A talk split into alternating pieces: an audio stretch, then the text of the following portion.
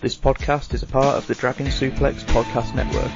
Find us wherever you get your podcasts and visit us at dropskicksandnearfalls.com for daily articles about wrestling from around the globe. Welcome, wrestling fans. Welcome to Curtain Jerk. And as always, I am your host, Jacob Grindy, reporting for WrestlingWithWrestling.com and the Dragon Suplex Podcasting Network. I'm talking to you guys a little later than usual this week. A lot of things going on. I'm moving from Greensboro, North Carolina to Durham, North Carolina. So if you know any cool things to do in Durham, North Carolina, let me know in the comments. Also, let me know in the comments um, how this sounds. Um, a few technical difficulties as well this week, so uh, I'm doing things a little differently. So if this sounds good to you or this sounds shitty to you, let me know in the YouTube comments on Spotify, and of course you can always hit up JG Pro Wrestling. Um, it's Saturday, so I feel kind of silly talking about AEW and NXT. It already happened, or it's Sunday rather. So I'm just gonna jump into it. Impact Wrestling Hard to Kill. This is a big deal here this was the first big show. I mean, you can compare it to uh, you know Hogan in 2011. You can compare it to Kurt Angle coming out in 2006. You know Kenny Omega in Impact Wrestling. I would put it right up there with those uh, those names coming out for uh, for the company, and it was just that big of a deal.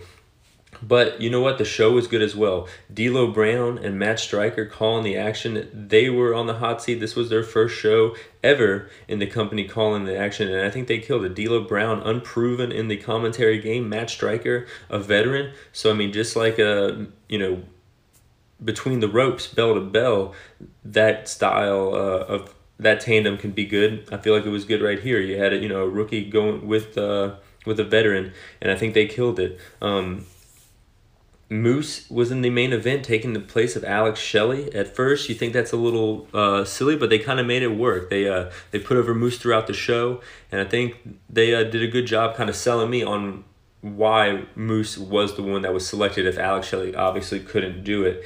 Decay and Tenille Dashwood, T- Decay versus Tenille Dashwood and Kaleb Konley was uh, the curtain jerker. It was a solid little match up here, you know always good to see uh, Emma or Tenille Dashwood in the ring, and Decay is a, a group that's been going on for a long time, you know, since the uh, the Matt Hardy run in TNA or in Impact. Um, the six man tag was good, and then it kind of just led into a nice, solid show here. Matt Cardona, former match Striker, debuted.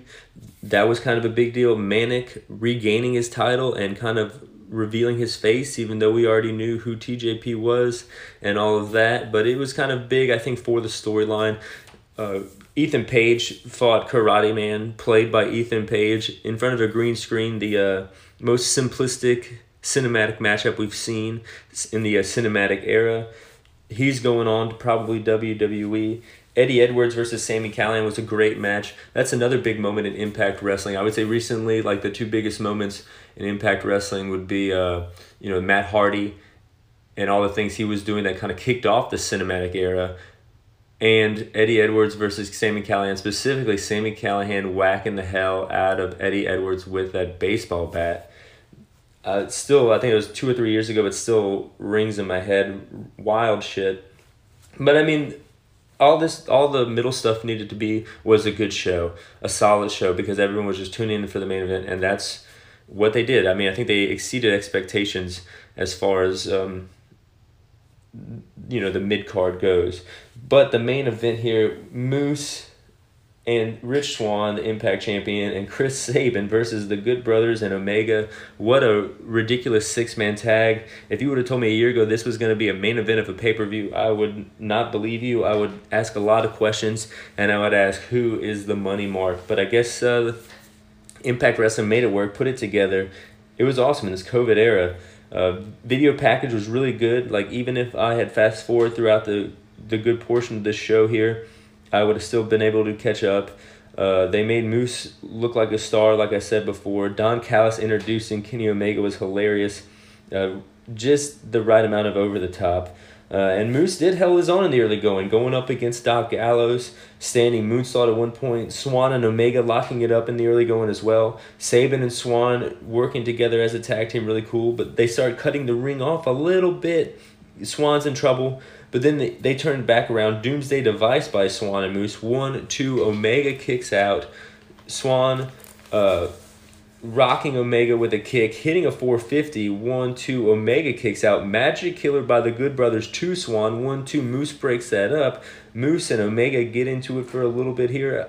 I feel like Moose maybe maybe star making performance. Maybe I'm jumping out a little bit here, but I feel like you can do Moose and Gallows, and that would be marquee, and you can do uh, Moose and Omega for uh, like maybe a, a B level Impact show, and have uh, you know Kenny go over, and it'd be a strong victory for Kenny, and you would get him back on the card here after this six man tag. Um, one winged angel, one, two, three. Omega pin Swann. I feel like, I mean, when you got Sabin in the match, and you got two guys like Swann and Moose who are your champions, I mean, it's right there. Put let them beat Sabin. I mean, then you can have Sabin and Shelley come back for even more revenge, like you already need to do because Shelley even said in his uh, video that he's he owes them a receipt.